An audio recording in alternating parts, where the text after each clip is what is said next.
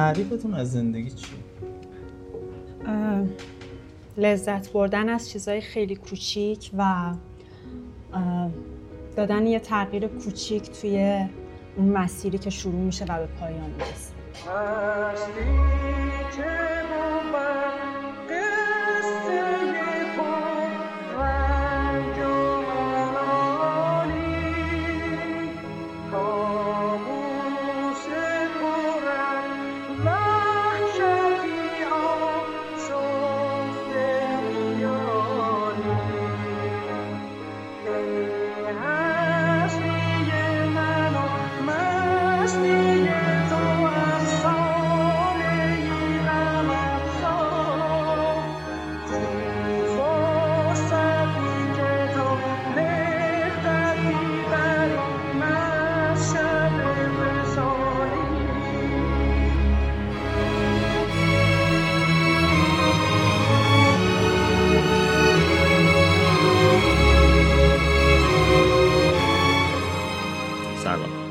میسم هستم. خوش اومدین به صفحه پنجم پادکست شما که غریبه نیستید. این صفحه از پادکست قصه دختری رو میشنویم که دیابت داره ولی عاشق کیک خامه و شکلات است از هر جایی که ما رو میشنوید حتما ما رو subscribe بکنید و با معرفی ما به دوستانتون کمک کنید این قصه های زندگی به گوش اونا هم برسه. شاید تجربه این زندگی کمکی باشه برای آینده دوستانتون. حامی این قسمت از پادکست مجموعه بیلند هست. تصمیم گرفتیم برای مهمونای پادکست یادگاری کوچکی در نظر بگیریم که گوشه اتاق یا کتابخونهشون بذارن و وقتی نگاهش کردن به این فکر کنن چه روزهایی رو سپری کردن و الان کجا هستن. و مجموعه بیلند در این راه همراه ما بود. page اینستاگرام بیلند کلی مجسمه، گلدان، آینه های آنتیک زیبا و منحصر به فرد داره که می‌تونید با خیال راحت توی page شون ببینید. ازشون مشاوره بگیرید با سلیقه خودتون سفارش بدید و هر جای ایران که هستید کار رو با زمانت تحویل بگیرید. در ضمن برای مخاطبان پادکست هم 10 درصد تخفیف در نظر گرفتن که کافی فقط کد شما کس رو براشون بفرستید. زندگی براتون چیا داشته؟ هنوز نمی‌تونم بگم به معنای واقعی کلمه زندگی کردم که بخوام حالا بگم این زندگی برام چی بوده. ولی این مدتی که توی این دنیا بودم و زنده بودم تلخی حالا شاید نسبت به همسنای خودم چالش های بیشتری داشتم. در عین حال این لذت های کوچیک زیادی هم که میگم داشتم. شاید حالا سی سال برای اینکه یک نفر دوبار بخواد مرگ رو تجربه کنه شاید برای خیلی ها چیز بزرگی باشه. ولی خب برای من این اتفاق افتاد. در عین حال شاید برای بقیه همین که مثلا ذوق کنی به پری بالا بخندی که امروز مثلا طرح ته فنجون خامم قشنگ شد فنجون قهوهم قشنگ شد. شاید برای بقیه چندان خوشایند نباشه. اینو تمام چیزایی که من از زندگی دیدم. من حدود 20 ساله دارم با دیابت نوع یک زندگی می‌کنم و می‌تونم بگم هر دو نوع کمای دیابتی. افت شدید قند خون و از اونور بالا بودن قند خون یا به اصطلاح کتو اسیدوز دیابتی رو هر دوتاش رو تجربه کردم. و خب تجربه فوق العاده دردناک ترسناک برای من. حالا توی اون سن و می‌تونم بگم خیلی توی نگاهم به جهان زندگی که باید داشته باشم خیلی تاثیر گذاشت. دیابت نوع یک که من یا حالا افرادی که معمولا توی سن پایینتر هستن و بهش مبتلا میشن خیلی پر سر و صدا میاد و خیلی خودش رو نشون میده. علائمی مثل تشنگی شدید پرنوشی پر ادراری کاهش وزن شدید. یعنی کاهش وزنی که قشنگ لاغر شدن و آب شدن رو توی اون فرد ما می‌تونیم ببینیم. پرخوری زیاد حالا مثلا تاری دید یه سری علائم مثل اینها هم توی فرد رخ میده که علائم خب دیابت نوع یک هست. و من حالا ده ساله بودم با این علائم متوجه شدم که مبتلا شدم به دیابت. خب اون موقع حتی خانوادم هم حتی اسم دیابت رو نشنیده بودن چه برسه به من.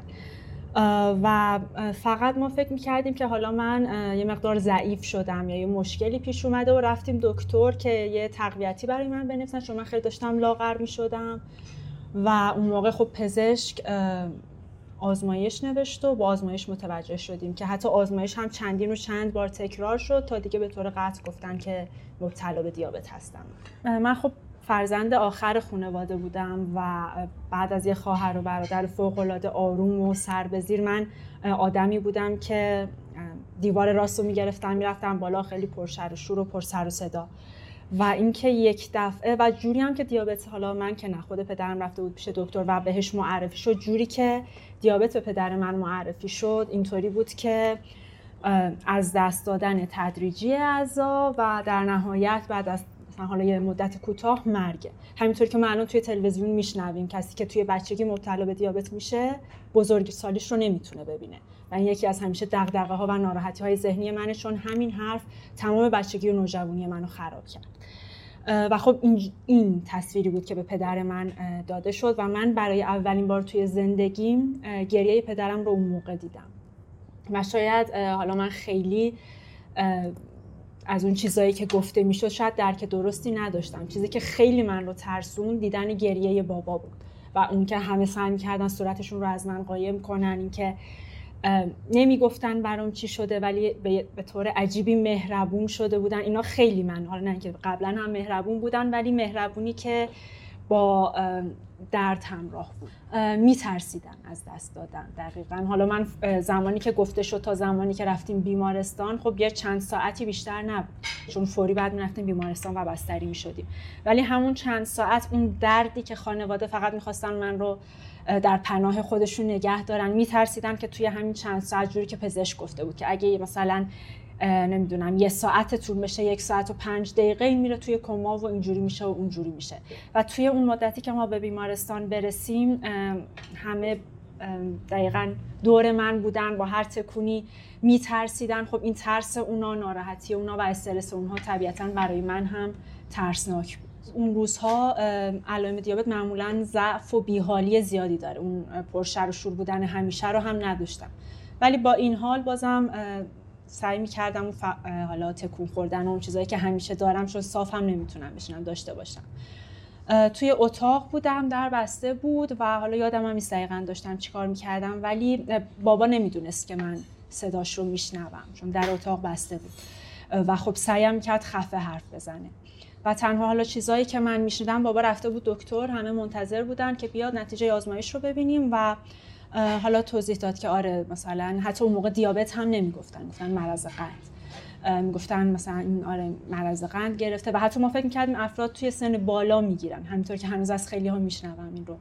و یه اصلا شوک بزرگ بود که چرا مثلا توی ده سالگی بعد منی که حتی خیلی کم خوراک بودم. همیشه مشکلم با مامانی بود که غذا کم می‌خورم چرا باید دیابت بگیره؟ و اینکه دکتر گفت که اگه پاش زخم بشه پاشو از دست میده. اینکه اگه دقیقا همین حرف اگه یه ذره دیرتر برسیم بیمارستان این میره تو کما. دیگه دو سه سال دیگه و اینا رو حالا با حالت خفه و بغض و اینا می‌گفت و حالا منم نشسته بودم و میگم تنها چیزایی که می تصاویری که میومد تو ذهنم اون چیزایی بود که توی تلویزیون من از حالا آدما می‌دیدم. توی یه فیلمی حالا یه آدمی یه سری چیز بهش وصله. مثلا بیهوش بچه می‌زنه. به هم این تصویری بود که میومد تو ذهن من. مرگ خیلی برای من چیز گنگی بود توی اون سن. ولی میگم دیدن گریه بابا به حدی من رو ترسون و حتی باعث شد که من اون لحظه از خودم بدم میاد. چون من کسایی که دوستشون داشتم توی اون سن و پناهگاه من بودن بهشون ناراحتی داده بودم. خب برای من خیلی دردناک بود. حالا توی بچگی با مرگ خیلی آشنا نبودم ولی خب هرچی سنم بالاتر می‌رفت به سمت نوجوانی می‌رفتم این قضیه برام پررنگتر می‌شد دیگه که با هر قند بالایی که می‌دیدم یعنی واقعا تصویری که میومد توی ذهنم مرگ بود. تصاویری که توی فیلم ها دیده بودم. حالا خوابیدم یا عالم استیون وصل بقیه دورم من همه ناراحتم و بعد چشام چند بار به هم می‌خوره و باز میشم. یعنی اون سختی رو می‌دیدم ولی مرگ رو نمی‌تونستم تصور کنم. ولی برعکسش از دست دادن اعضا رو یعنی مثلا چشش رو از دست میده پاشو از دست میده. حالا اون موقع خیلی بابا با جزئیات اینا رو نگفت. اینا چیزایی بود که تو بیمارستان به من گفته شد. و اینا رو با تمام وجود می‌دیدم. منی که پا ندارم. و خصوصا ترسناک ترین بخشش برای من حتی موقع من با انسولین آشنا نشدم ولی چیزی که خیلی برای من ترسناک بود این بود که دیگه نمی‌تونم بستنی بخورم. و خب من عاشق بستنی بودم و خیلی این برای من واقعا میگم جدای از اون قضیه ترس و اون دیدن ناراحتی بابا واقعا چیزی که باعث شد گریه کنم این بود که بستنی نمی‌تونم بخورم شیرینی خامه ای نمی‌تونم بخورم. خب اینا خیلی برای من توی اون سن از دست دادن بزرگی بود. بخنده دخترک رو بالش رویا. به خواب شاپرک تو پیله فردا. بلوغ غنچه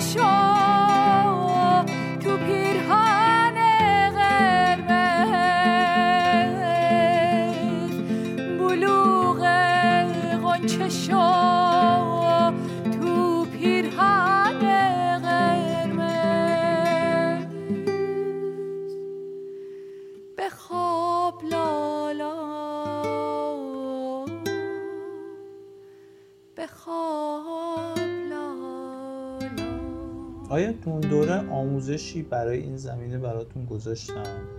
خیلی دقیق این چیزا که حالا کجا بودیم و اینا یادم نیست. ولی خب آره توی بیمارستان آموزش نه به شکلی که امروز هست که ما ریز بریز و جز به جز بش آگاه بشیم به مسائل. ولی گفتن که یه جایی هست یه جایی رو معرفی کردن که ما رفتیم یادم یه حیات بزرگی بود می‌رسیدیم یه اتاق خیلی کوچیک و تنگ و باریک اون تهش بود. که اینجا حالا آشنا بشیم و خب اون موقع چیزی به اسم پاورپوینت و این سیستم و اینا هم خیلی به شکل امروزی نبود. ما نشستیم و سلام و چطورین و حالا نمی‌دونم اولش یه سری حرفا مثل این که بزرگترین گناه ناامیدی به درگاه خدا و یه ذره از این حرفا زدن و حالا ما با این حس امیدواری و آره و خدا کمک می‌کنه و خوب میشیم.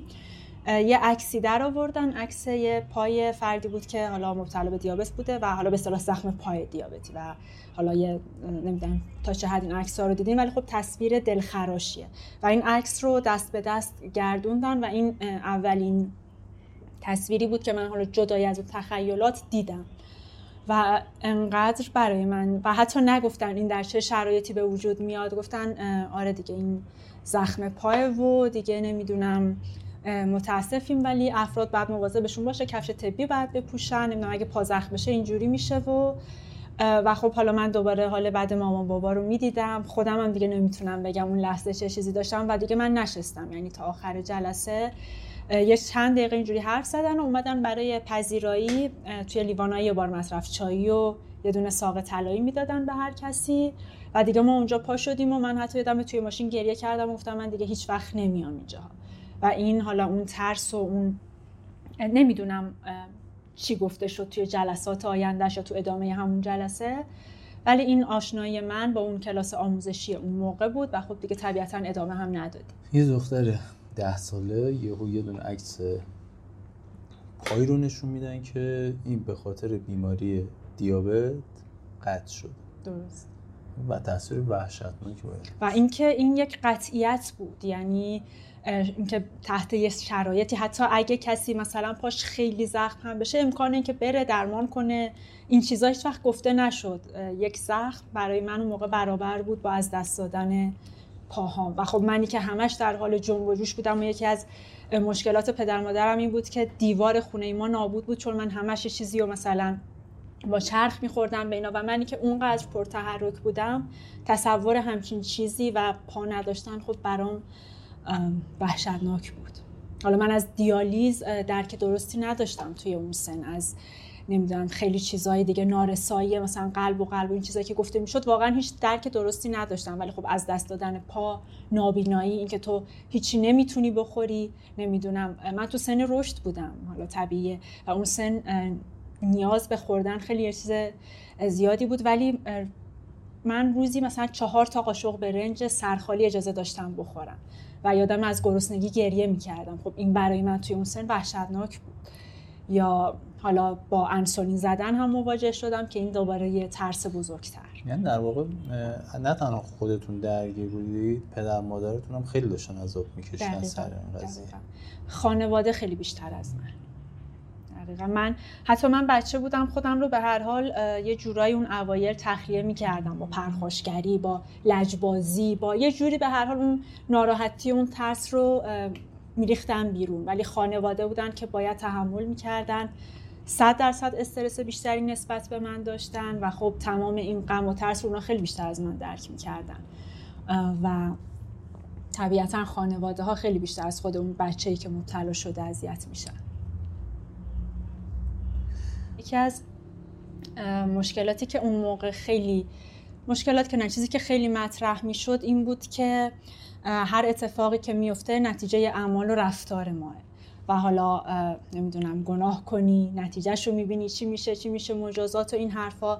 و اون موقع چیزی که من داشتم من فکر می‌کردم اگه من دیابت گرفتم به خاطر این بوده که گاهی می‌رفتم یواشکی مثلا خب من یه خواهر برادر بزرگتر داشتم. خیلی این اه، چیزا رو با هم داشتیم که مثلا خوراکی که می‌گیریم با هم نصف کنیم مثلا با هم بخوریم اینطوری.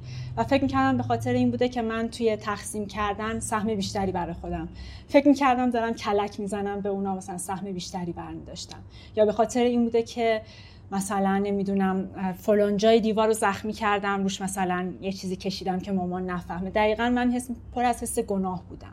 تمام اون شیطنتام تمام اون بازیگوشی هام رو یک گناه بزرگ دیدم و دیابت رو انسولین زدن رو اینکه هیچی نمی‌تونم بخورم رو نتیجه اون خوراکی هایی که خورده بودم. و خب خیلی یعنی خودم رو مستحق عذاب می‌دونستم میترسیدم از اینکه خدا قرار من رو توی جهنم ببره و این طرز فکری بود که خیلی توی مدرسه توی ذهن من القا شده بود و خب خیلی ترسناک. تو مدرسه چه اتفاق برای شما افتاد؟ قبل از اینکه دیابت تشخیص داده بشه توی من خب چیزی که من باهاش مواجه بودم سرزنش شدن به خاطر سهل انگاری بود.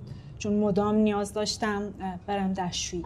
خب هیچ کس باور نمی‌کرد که تو مثلا چند دقیقه پیش دستشویی واقعا نیاز داری به این چیز بود که من دارم فرار می‌کنم از کلاس من دارم نظم کلاس رو به هم می‌زنم من خیلی بد شدم اصطلاحی که میشنیدم این چیزی بود و یا حتی یادم من از شدت تشنگی نمی‌تونستم حرف بزنم انقدر آتش داشتم و خب اینکه طبیعتا اجازه هم نداشتم سر کلاس آب بخورم. و تمام اینا حالا یه حس سرزنش شدنی به همراهش داشت یا اینکه خب اینکه همش می‌خواستم یه چیزی بخورم و همش گرسنه بودم و همش نق می‌زدم که گرسنمه یه چیزی به من بده یا کیفم پر از خوراکی بود اینا چیزایی بود که مثلا بچه ها مسخره می‌کردن که تو چقدر می‌خوری مگه تو مثلا گاوی؟ حالا نه که بخوام بگم منظوری هم داشتن یه چیز کاملا توی حالا اون سن و توی بین بچه ها یه چیز خیلی خودمون هم میخندیدیم ولی خب برای من یه نیاز بود و چیزی بود که کلافم می‌کرد. ولی خب وقتی متوجه شدن یعنی توی مدرسه گفته شد خوب بود. یعنی خیلی همه خوب پذیرفتن. حتی یادمه که زنگ زدن و مدیرمون زنگ زد و گفت مثلا آش داریم میپزیم من این نیت رو گذاشتم به نیت مثلا شفای میترا. و حالا خب پیش کدوم ما هم نمی‌دونستیم اون اوایل که دیابت خوب نمیشه دیگه تا آخر هست و اینا خب برای من حس خوبی بود.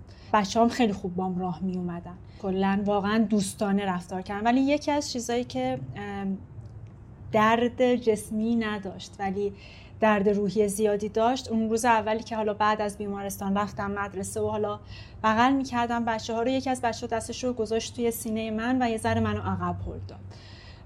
طبیعتا نه اون اونقدر زور داشت نه من اونقدر دردم اومد. ولی گفت که مامانم گفته که مثلا نزدیکش نشو می‌گیری. و خب این پس زده شدن این دستش روی سینه من خیلی درد داشت. و اون بغزی که اومد توی حالا گلوم و این غرورم هم اجازه نمی‌داد که گریه کنم. یا حتی خودم نمی‌دونستم بخوام بهش توضیح بدم که نه نمی‌گیری اینجوریه اونجوریه. واقعا اون لحظه تنها واکنش که من نشون تونستم نشون بدم. حالا زیر لبم یه فوش زیر لبی بهش دادم توی اون سن. ولی خب واقعا نگاه کردم فقط. و اون درده خیلی برای من توی محیط دوستام این بزرگترین خاطره دردناکم بود شاید اون روزای اول. ولی بعد از اون نه خیلی خوب بود همه چیز. حتی مثلا توی جشن ها حالا شیرینی مثلا شیرینی داده نمی‌شد. هرچند بماند خیلی جاها مگه می‌گرفتن به من تعارف نمی‌کردن رد می‌شدن. خب من خیلی لجن می‌گرفت. و میگم اینا همش از دست دادن های کوچیک بود دیگه. این دلخوشی من خوردن این شیرینی بود. ولی خب خیلی هم با هم راه اومدن. یعنی نمی‌گرفتن سعی می‌کردن مراعات من رو حالا با توجه به. آگاهی اون موقع آره داشته باشن خب برام حس خوبی بود. شاید اون موقع واقعا برای من اینا حس فرق داشتن با بقیه بود و عصبانی می‌کرد. ولی الان می‌بینم من که خب اونقدر از مدرسه شاکی بودم این چیزها رو هم باید ببینم که واقعا سعی کردن هوای من رو داشته باشن. یه چیزایی توی دنیا فراموشیش آسونه یه چیزایی ولی یادت میمونه. یه حرفا یه بوها یه لحظه های دیوونه. ولی مد نظر تو این ترانه. رنگ دومه. رنگین کمونه.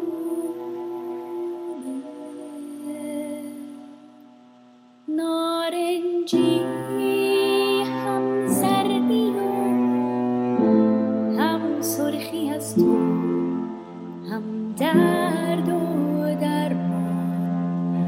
هم سهم ما از آب جو نارنجی هم طلوع هم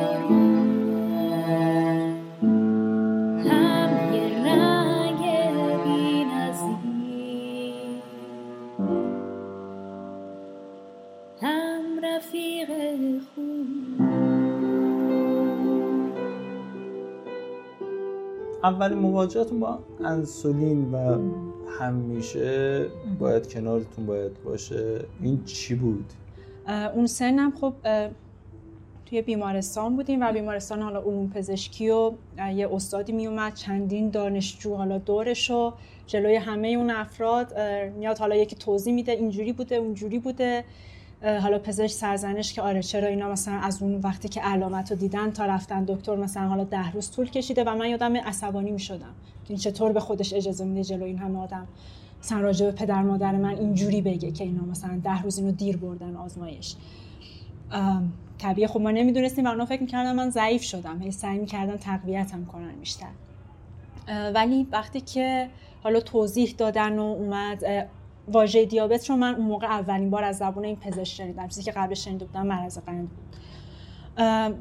حالا واقعیتش اولین بار که گفت دیابت و انسولین کلمه های با کلاسی بودن یعنی من خوشم اومد. حالا نمی‌دونستم چیه ولی به هر حال از مرض قند چیزای قشنگتری بود و مثلا توی ذهنم گفتم آخه چه با کلاس و و ولی خب وقتی فهمیدم که یه چیزیه که حالا اون موقع روزی سه بار بود. بعد روزی سه بار بزنم.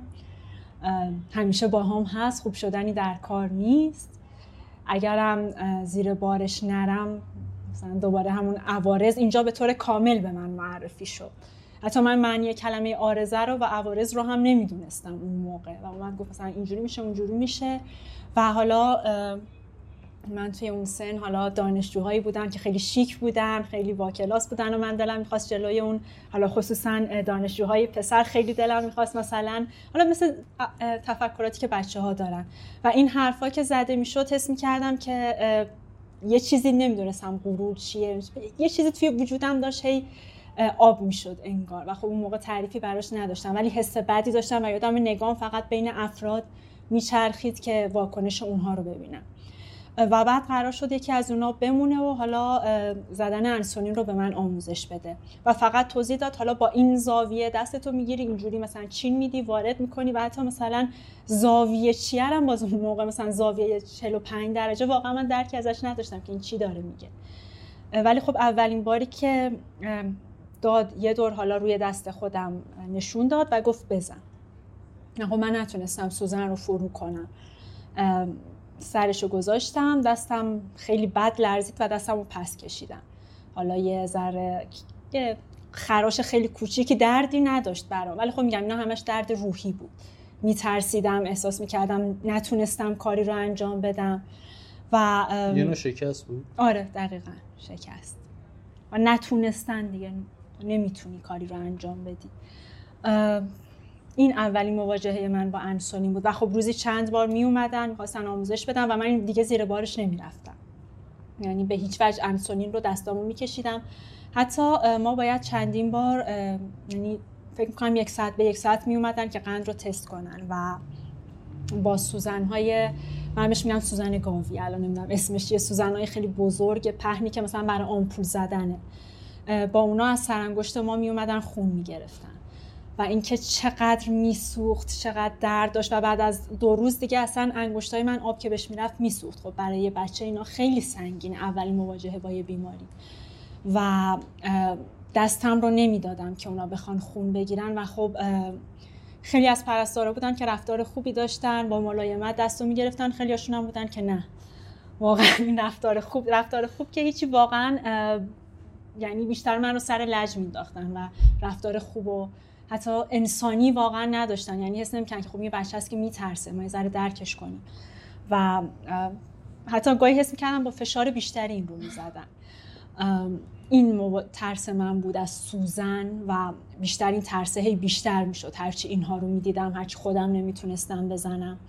و حتی من رو از بیمارستان مرخص نمی‌کردن. گفتن تا خودش یاد نگیره ما اجازه نمیدیم. تا آخر با تعهد بابا من از بیمارستان مرخص شدم که و اینجا واقعا فشار اضافی بود که این ترس من روی دوش خانوادم گذاشت. برادر و پدرم این وظیفه رو به عهده گرفتن که ما در هر حال و حتی چیزی که گفته شده بود مثلا سر دوازده این بعد انسولینش رو بزنه. دوازده بشه مثلا دوازده و یه دقیقه دیگه فاجعه ای که نباید اتفاق میفته و مثلا یادم بابا مرخصی می‌گرفت میومد انسولین منو می‌زد دوباره می‌رفت سر کار.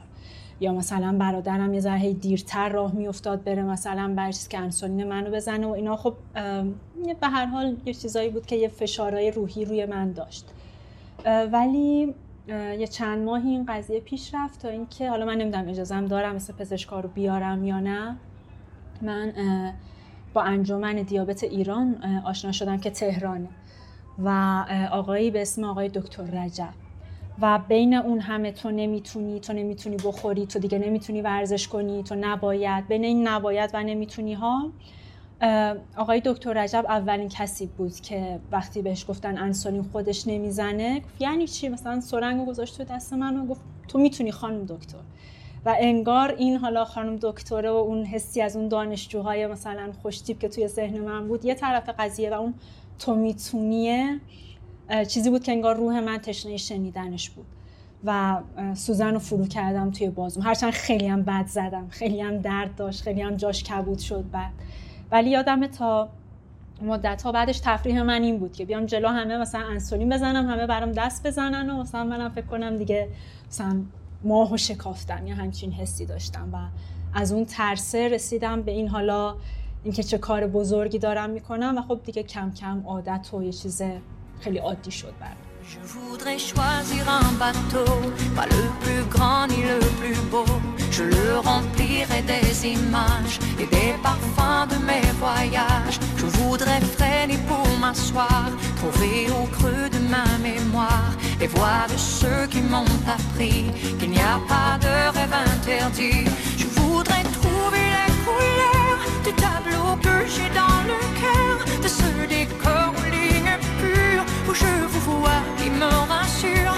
Je voudrais décrocher la lune, je voudrais même sauver la terre, mais avant tout, je voudrais parler à mon père.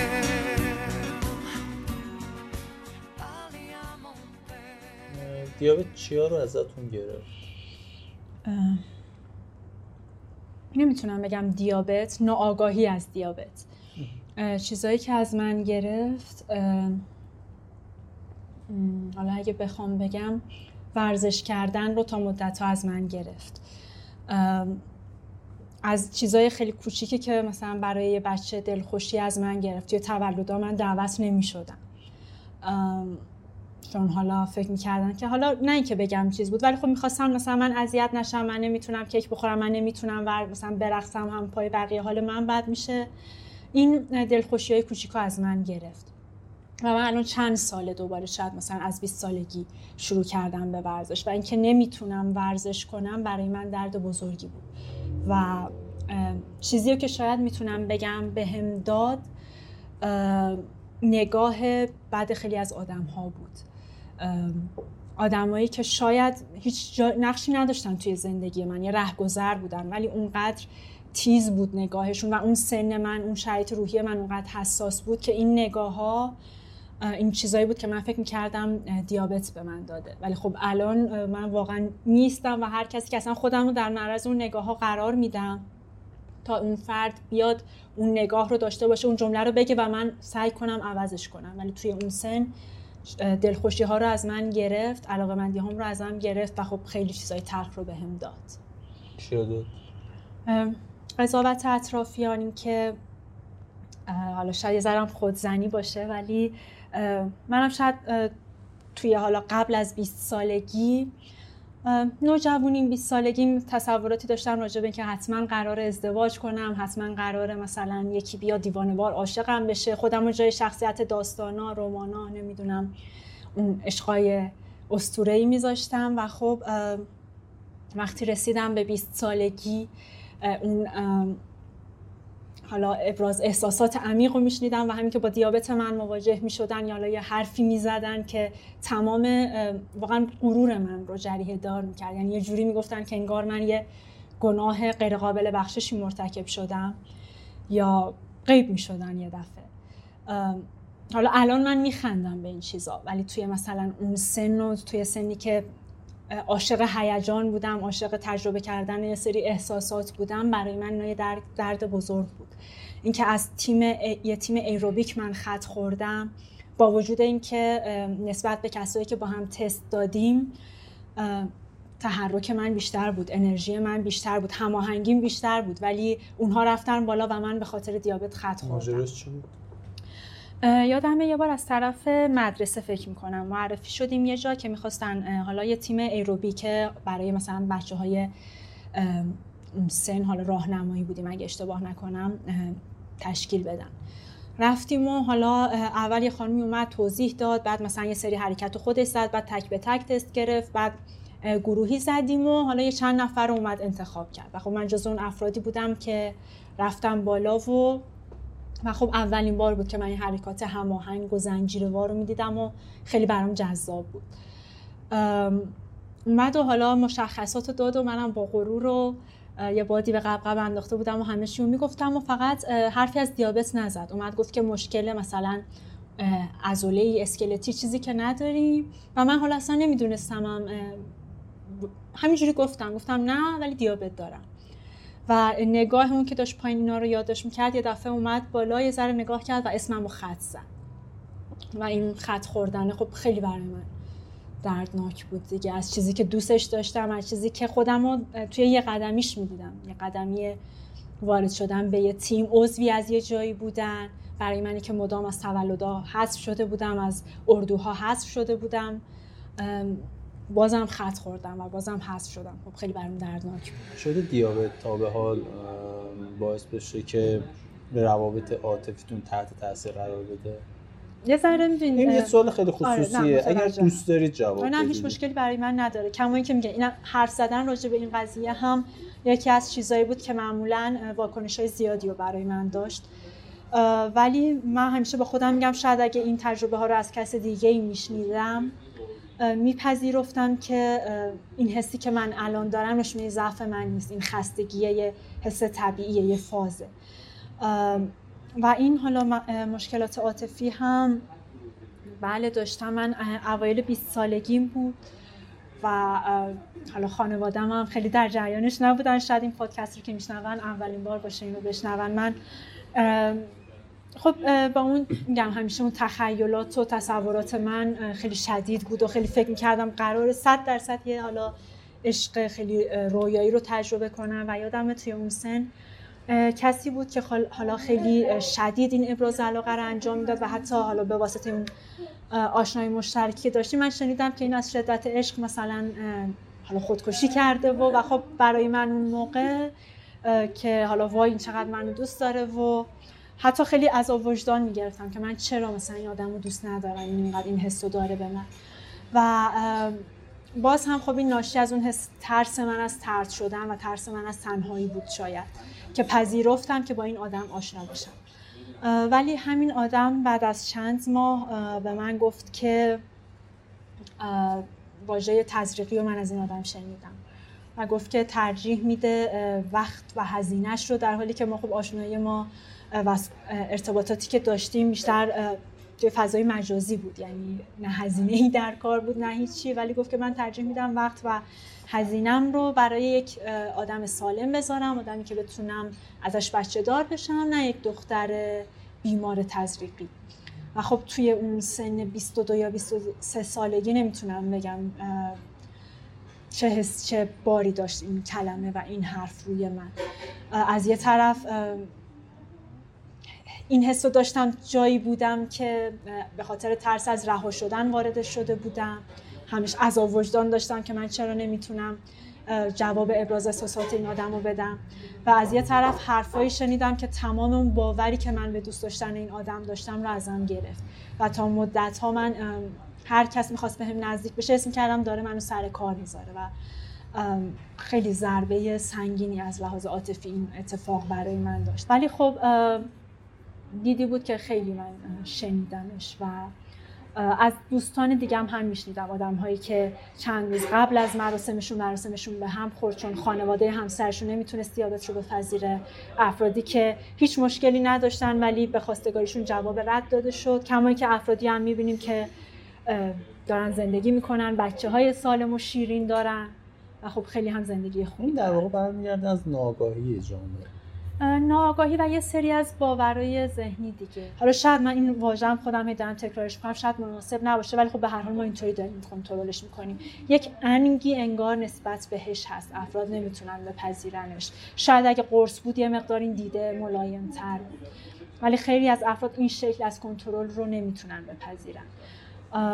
و اینکه خب چیزایی هم که گفته میشه که این افراد بچه دار نمی‌تونن بشن مرگ دردناکی دارن نمی‌تونن نمی‌تونن خب به هر حال این برای افراد سخته شاید اگه آگاهی بره بالاتر شاید که نه حتما آگاهی بره بالاتر این دید هم ملایم تر میشه دیابت چی به شما داد؟ چی داد؟ زندگیم رو حالا زندگی نه ولی جهان بینیم رو خیلی شکل داد و شاید قدر یه سری چیزها رو بهتر می‌دونم با دوستام که میریم بیرون دوستام میخوا... حالا یا یه چیز شیرین رو نمی‌خورن روش نزنیم نمی‌دونم چاق نشیم اینقدر کالری مثلا رسید به بدنمون لذتی از خوردن نمی‌برن. و همه فکر می‌کنن من نباید چیز شیرین بخورم.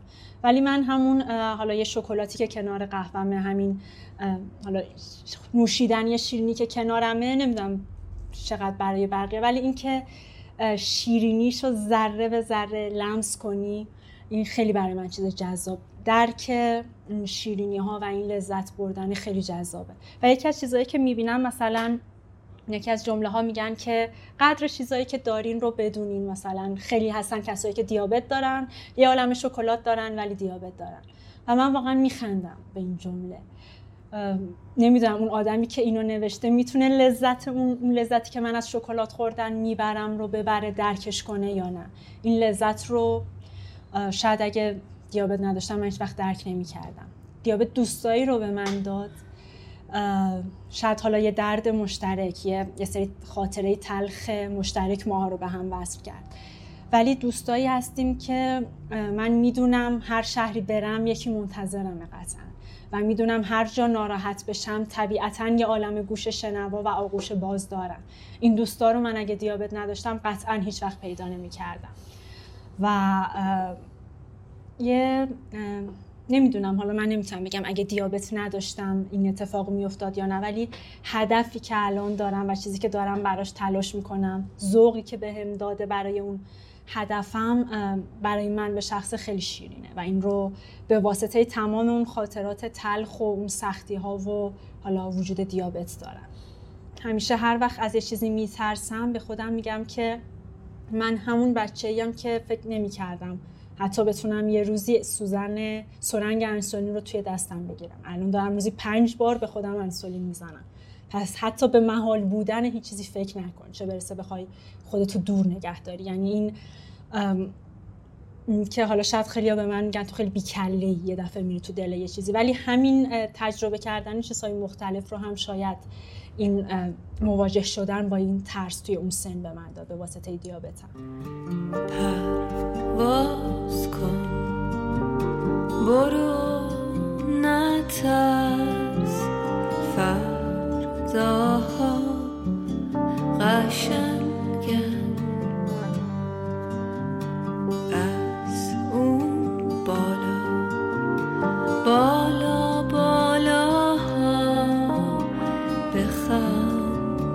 دهات قشنگن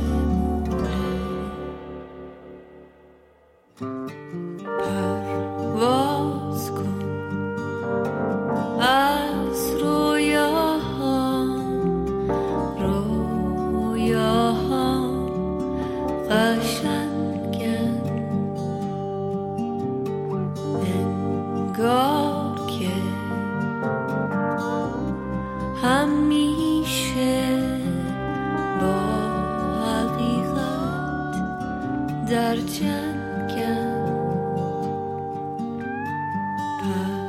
پرواز کن.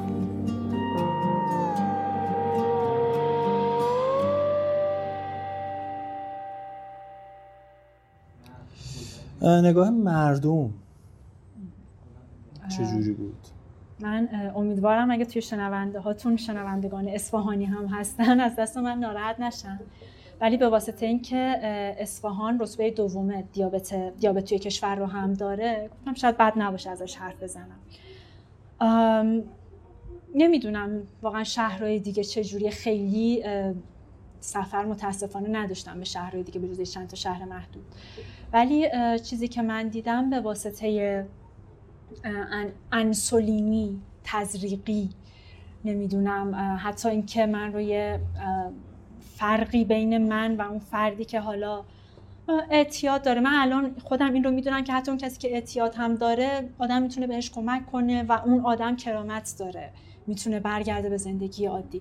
ولی این دید نسبت به من نمی‌تونم بگم همه جا ولی خیلی جاها نبود. یعنی اگه من جایی می‌خواستم یعنی باعث شد دیدشون خیلی جاها که من خود از جامعه فاصله بگیرم. چون جایی چون فکر می‌کردن برای دخترشون من بدآموزی دارم که دارم انسولین می‌زنم. چون فکر می‌کردن که اگه دخترشون با من بگرده چشم و گوشش به اصطلاح باز میشه. این چیزی بود که خیلی زیاد شنیدم توی این خصوصا سالهای نوجوانی. یا اینکه جایی انسولین می‌زدم حق میدم الان به آدم ها که خب آشنایی نداشتن و فکر می‌کردن من حالا چیزی که دارم می‌زنم شاید مواد مخدر باشه. ولی خب مثلا این که توی یه مراسمی من حالا انسولین زدم اومدم می‌خوام برم شام بخورم و افراد بیان کیفشون رو بگردن بلند به هم بگن این معتاده مثلا پچ پچ کنن برای هم. الان من مثلا حتی توی جمع به شکل شوخی میگم و بهش میخندم. توی نوجوانی برای من خیلی سنگین بود این حرف. و یادم من تا یه هفته واقعا شبا گریه می‌کردم. حتی به خانوادم نمی‌خواستم بگم چون نمی‌خواستم اونا ناراحت بشن. ولی برای من درد بزرگی بود. و خب اینا چیزایی بود که من نسبت به دید آدم ها نگاه آدم ها و شاید نبودن آگاهی توی آدم ها تجربهش کردم و دیدمش. و همین باعث شد وقتی فعالیتم رو شروع کردم دقیقا از شهر خودم. شلوغ ترین مکان ها رو من برم انتخاب کنم بشینم وسط شهر و اون نگاه هایی که زمانی اذیتم می‌کرد و جلب کنم به سمت خودم. فقط برای اینکه بتونم به اون افراد توضیح بدم که دیابت اینه این چیزی که شما می‌بینین انسولینه و بدن من همون چیزی که تو بدن تو هست توی بدن من نیست. چیزی که من داشتم این سرنگ رو و این انسولین زدن رو یک انگی می‌دونستن. حتی یک کنترل یک بیماری و شکل یک هورمونی که توی بدن همه هست من به این شکل می‌تونم وارد بدن خودم کنم نمیدیدمش نمی‌دیدن مردم. و خب اه، گاهی حرفایی می‌زدن که برای منی که هیچ نقشی توی صرفا این الان من با آدما میگم این بهاییه که من برای سلامتیم دارم می‌پردازم برای که بتونم پا به پای شما زندگی کنم.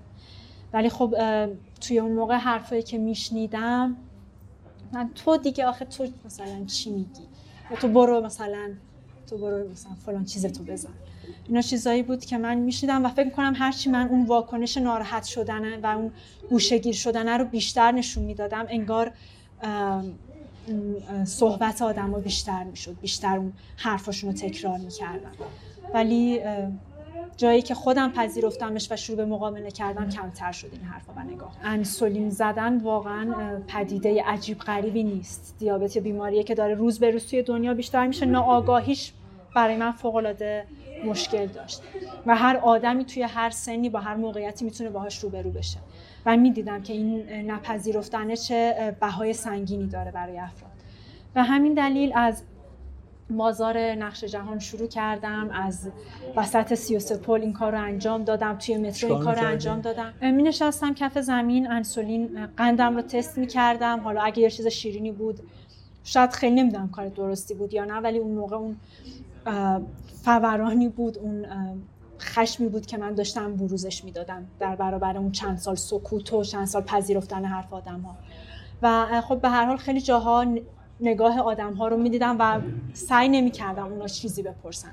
من بودم که می‌رفتم این کار رو انجام می‌دادم و توضیح می‌دادم بهشون. من دیابت دارم. من دارم مثل شما این چیز رو می‌خورم. من دارم مثلا از فلان جا میام به فلان جا میرم. الان نیاز دارم این انسولین رو بزنم. وسط 33 پل میشستین انسولین می‌زنین نگاه مردم نگاه سنگینی باید باشه. خیلی جاها تحسینم برام داشت. یعنی خیلی از آدما می اومدن می‌گفتن خیلی اومدن گفتن ما هم دیابت داریم. یه خانمی بغلم کرد گفت دختر منم دیابت داره. این مهرا بود دوستی های زیادی پیدا کردم ولی در کنارش خب آره. بی چیزی بود که من خیلی شنیدم از آدما. نمی‌دونم یه حالا اصطلاحاتی که خیلی هم یادم نیست نمی‌دونم شرم خوردین حیا رو یه چیزای اینطوری فکر می‌گفتن. می‌کردن که شما مواد می‌زنید توضیح می‌دادم بهشون که خب دیابته یعنی اولش شاید ولی خودم می‌رفتم حتی یه سری برگه هایی مثلا پرینت کرده بودم روش توضیح داده بودم می‌رفتم بهشون می‌دادم ولی باز نمیپذیرفتن. یعنی می‌گفتن که خب به من چه؟ برو یه جای دیگه. تو بی حیایی که الان وسط خیابون داری. حتی من اینو از دوست یه سری از دوستای مبتلا به دیابت هم هم شنیدم. که این کار بی حیاییه وسط جمع انسولین زدن وسط جمع انسولین زدن وقتی که. بدنت نیاز داره وقتی که. خدا نکرده اگه همون یک دقیقه دو دقیقه تاثیر خیلی مهمی داره توی زندگی توی شرایط سلامتی آدم چرا باید بی حیایی باشه؟ درست. البته خب حالا اون یه دقیقه دو دقیقه هم اقراق بود. ما حتی انسولین پایم میگیم اگه دیرتر برسه به بدن مهم اینه که برسه به بدن. حالا خیلی وقتا پیش میاد فردی یادش میره. مثلا من یه فیلم خارجی رو دیدم که می‌گفت نمی‌دونم من اگه مثلا اینقدر دیگه انسولین به بدنم نرسه مثلا میرم تو کما. خب اینا یه سال چیزاییه که به اشتباه جا افتاده و ترس داره برای ما. ولی یه چیزی هم که هست خب دیر زدنش مثلا من الان یه چیز شیرینی بخورم و مثلا چند ساعت بعدش بخوام انسولین بزنم خب من می‌دونم کنترل قندم نه اینکه مشکلی جدی برام به وجود بیاره ولی کنترل قندم به هم می‌خوره. من چند ساعت قند بالا دارم. و چرا من باید کنترل قندم رو فدای این کنم که شاید دیگرانی باشن که دوستش ندارن؟ خصوصا منی که اون همه خاطره. به هر حال من قند بالا پایین رو دارم. بخوام نخوام. پس خودم دیگه این آگاهانه و به خاطر دید مردم این بالا پایین بودنه رو ندم به بدن خودم. و هر حال این یه دیدیه که هست بین یه سری از آدم ها و جمله هایی که میشنویم. ولی باز هم میگم خیلی از آدم ها بودن خیلی از بچه ها که من به همین طریق ازشون باهاشون آشنا شدم. ترسشون از انسولین زدن ریخت. و خب برای من جذاب بود. یه چیزی که معروفه اینه که دیابت شغل 24 ساعت هست. و شغلی که تو اگه بهش اهمیت ندی کنترلش نکنی سخت مجازاتت می‌کنه. و خب طبیعتا ما باید حواسمون بهش باشه. یعنی اونقدر روتین شده و اونقدر عادی شده تمام اون دقت ها و این چیزا رو می‌بینم. یعنی انقدر عادی شده و مثل اینکه حواسم هست که مثلا مسواکم رو بردارم. مثل اینکه حواسم هست که حالا فلان لباس فلان وسیله رو بردارم. واقعا انقدر پخش شده و انقدر مچ شده با زندگی روزانم که خیلی برای خودم متوجه این همیشگی جزئی از نیستم. دقیقاً. ولی خب هست دیگه نمی‌تونم وجودش رو و این هر لحظه بودنش رو انکار کنم. یه سری سهل انگاری ها هم توی خیلی از افراد هست. یعنی به هر حال کنترل دیابت با تزریق انسولینه. و این باعث میشه خیلیا بگن که خب تزریق رو بذاریم کنار به بچه‌مون این ناراحتی رو ندیم بریم مثلا سراغ فلان روش. و این باعث میشه که خیلی از پزشکا بخوان افراد رو متوجه این مشکلات هم بکنن که بدونن که اگه کنترل نکنن این چیزیه که پیش روشون هست. ولی خب اون موقع واقعا ضعف آگ... اینکه این چیزی بود که واقعا وجود داشت و فکر می‌کردن که این زندگی یک فرد مبتلا به دیابت هست. منظورتون به سمت طب سنتی بود؟ طب سنتی حتی چیزهایی که من دیدم و خیلی برام عجیب بود دعا نمی‌دونم یا عجیب ترین چیز مثلا داروی نباتی یعنی با نبات بخوان شفا بگن چیزهای اینطوری. و خیلی توی افراد من این مدت اینو دیدم. آره برای ولی خب چیزایی بوده که. دیدیم دقیقا. چیزایی بوده که توی تمام این سالها دیدیم و ما همیشه درک می‌کنیم. یعنی خود من که این چند سال دارم تو زمینه دیابت فعالیت می‌کنم. با بند بند وجودم ترس افراد رو ناراحتیشون رو مقاومتشون در برابر انسولین رو درک می‌کنم. ولی گاهی وقتا واقعا باید با فریاد بگی که حالا هر کدوم این روش ها رو میری بدون که داری زندگی بچت رو خراب می‌کنی. یعنی این هم گاهی بعد واقعا نه حتی با لحن آن با فریاد چون زیر بارش نمیرم.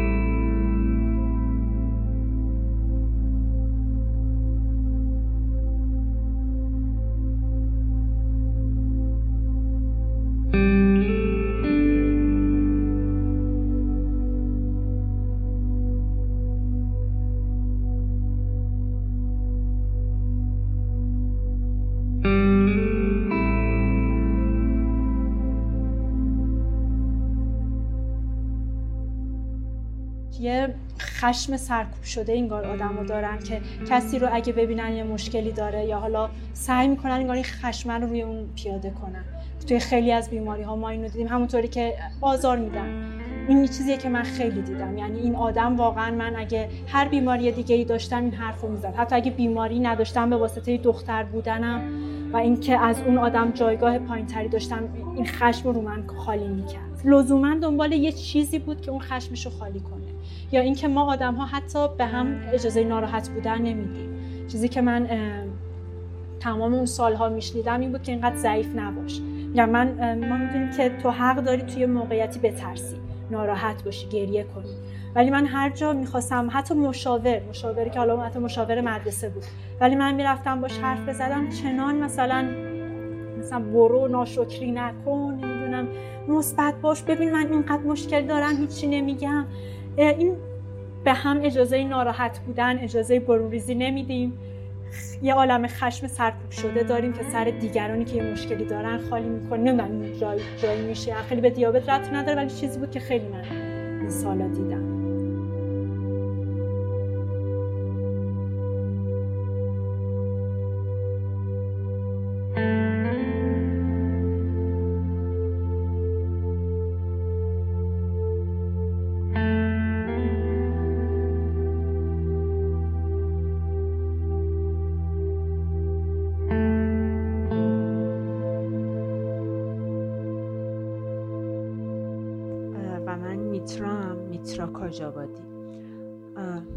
سفیر و فعال دیابت توی اصفهان و دختری که آرزو داره رویا داره.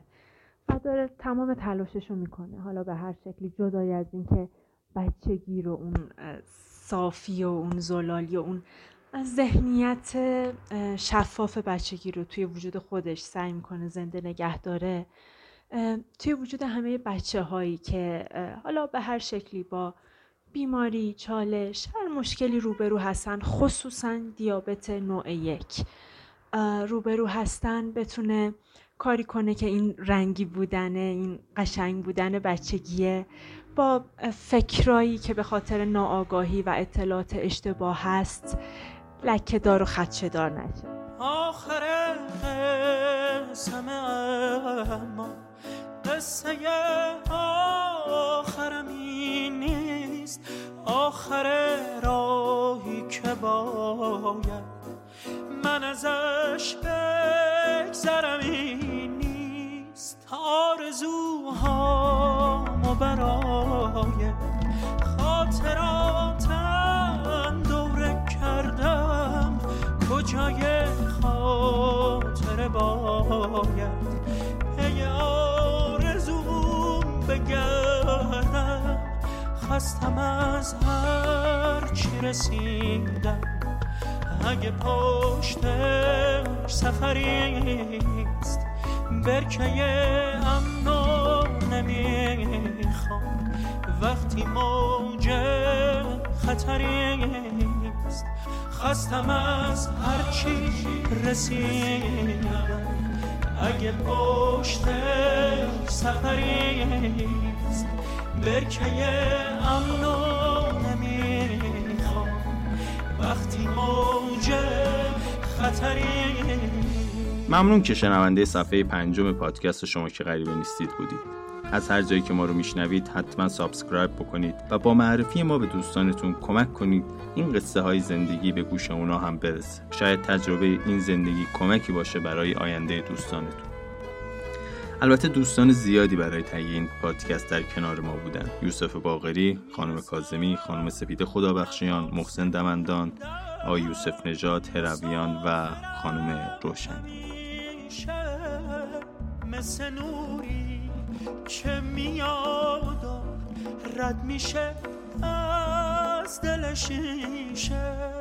آخر قسم اما قصه آخرم این نیست. آخر راهی که باید من ازش بگذرم این نیست. خستم از هر چیز رسیدم. اگه پشتش سفری نیست برکه امنو نمی‌خوام. وقتی موج خطری خستم از هر چیز رسیدم. اگه پشت سفری نیست برکه امن و نمی‌خوام. وقتی موج خطری